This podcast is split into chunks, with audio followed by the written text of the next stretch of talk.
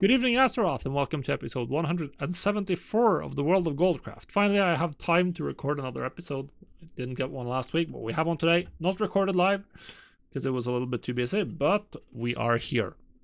So, I'm going to be talking about gold making today. I'm going to be talking about some of the most common misconceptions I see among people new to gold making. Some things that I don't think are true, but a lot of people seem to, to get a hang up on. So that's what we'll be talking about. Before we go into that, this podcast is made available by my patrons. And amongst other things, can get access to my full T S M setup, both for uh, classic and retail World of Warcraft. So if you're interested in that, head over to patreon.com slash the lazy goldmaker. All right, so common misconceptions. The reason I actually wrote a post about this exact theme a while back, um, like years ago now, um, and I still see people having these same ideas about gold making and how it works. And you, the WoW Economy Reddit is absolutely flooded with people who um, who talk about these things and don't really don't have the experience or don't uh, understand that some aspects of gold making that might seem important to a newbie just don't matter. So we're going to go through them. Number one, controlling the auction house, or the belief that like you need to control the auction house, or that this is a very common strategy amongst high-level goblins or whatever. Now, I'm not saying that this doesn't happen. It does happen. There are people who try to control specific markets, but this is a niche activity. There's a very, very select group of people for for whom this makes any sense, because controlling a market is extremely time-consuming. You need to have a lot of time online in the game. If you cannot be around and ready to check the market every for ten, twelve, fourteen hours a day, um, you're probably not going to do it successfully. So um, it can be profitable, but it's just extremely impractical. You don't need to do it at all to make gold. There is there are just so many niches and items in World of Warcraft. Um, There's so many items. Even trying to control more than a few of them for any one player is effectively impossible if unless they were running like a literal army of bots and scripted multiple like multiple WoW accounts per realm is what you would need to actually control the auction house. More likely you're just facing a huge amount of competition. All of them are doing roughly the same thing, which on some level will feel like someone else is controlling the auction house, but it's not.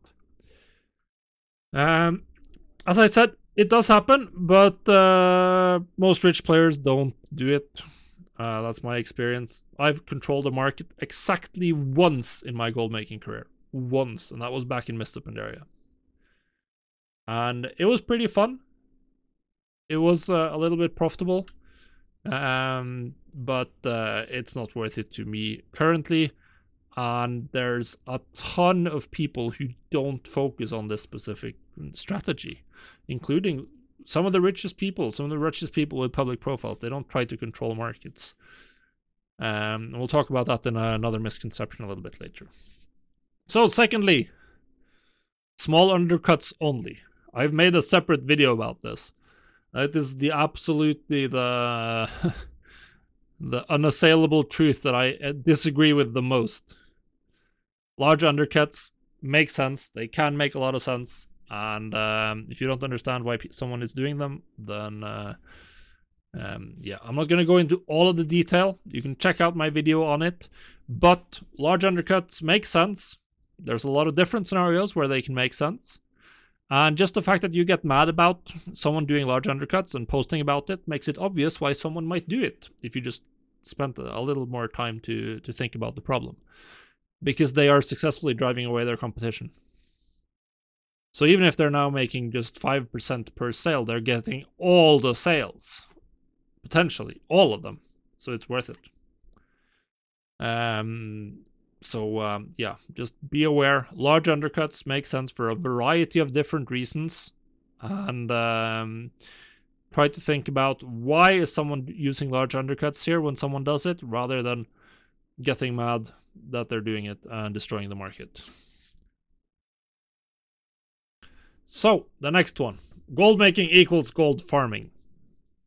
Most people still think about gold making in terms of gold farming.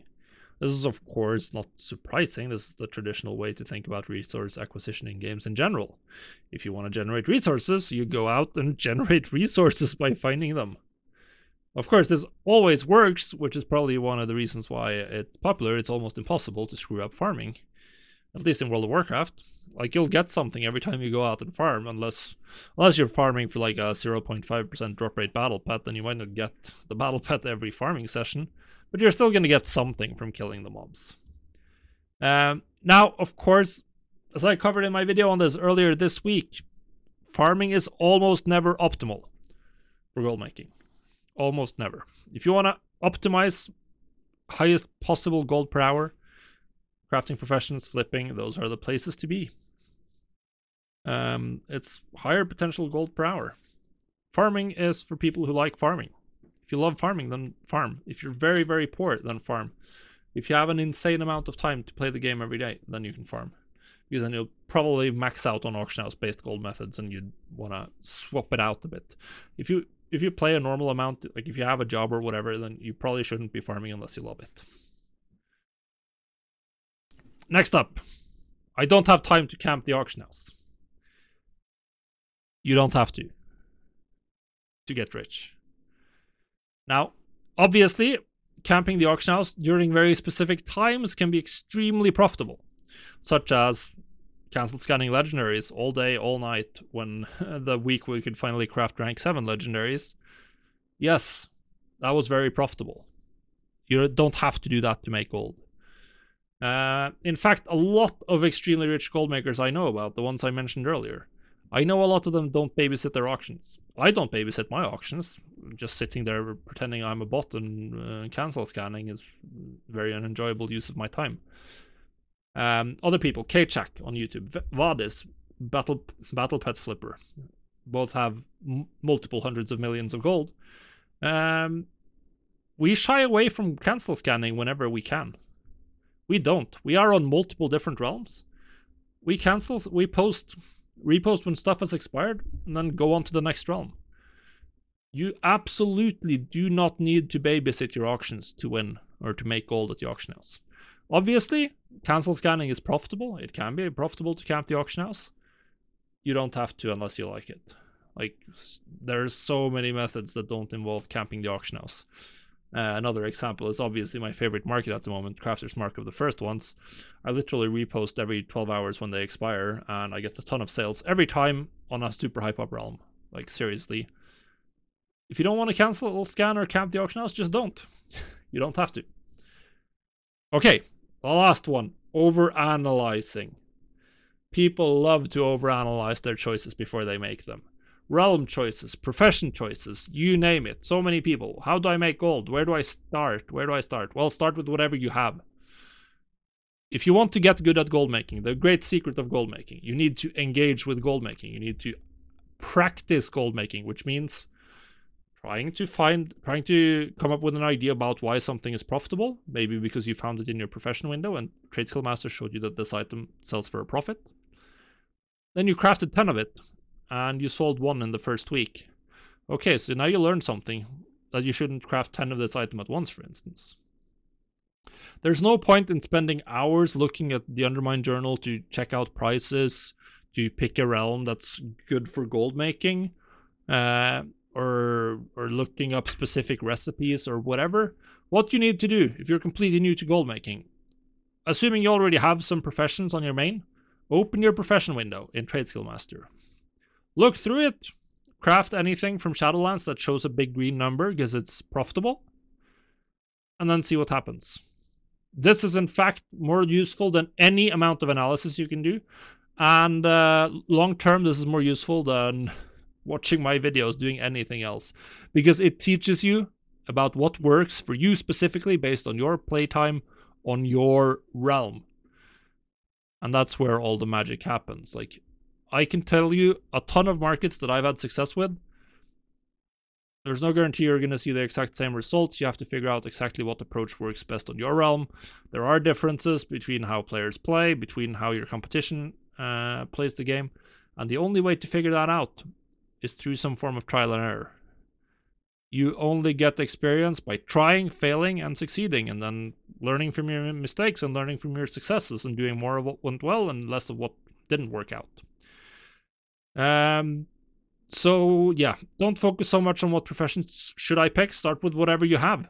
Um, or if you want my tip right now for Shadowlands, tailoring leatherworking for Crafter's Market here is the number one, uh, is the best option in my opinion for someone just starting out. Um, but um, long term, you should aim to have everything. If you want to to use crafting for gold making long term, you should aim to have every profession maxed out. Um, I had everything maxed out within the first week of Shadowlands, and uh, then you don't have to then you don't have to think about it because you'll just get everything. So that's it. That's my misconceptions. That's my uh, attack on Reddit. No, I'm joking. That's uh, that's what I. Do you agree with me about any of these? Do you think I'm wrong? Uh, I mean, some of you probably might be uh, disagreeing with the point about undercutting, or even about analysis. I know there's people who like to do a lot of analysis before they dive in. If you think I'm horribly wrong, let me know in the comments. Otherwise, we'll see you on the next episode. Thanks for watching or listening. Bye.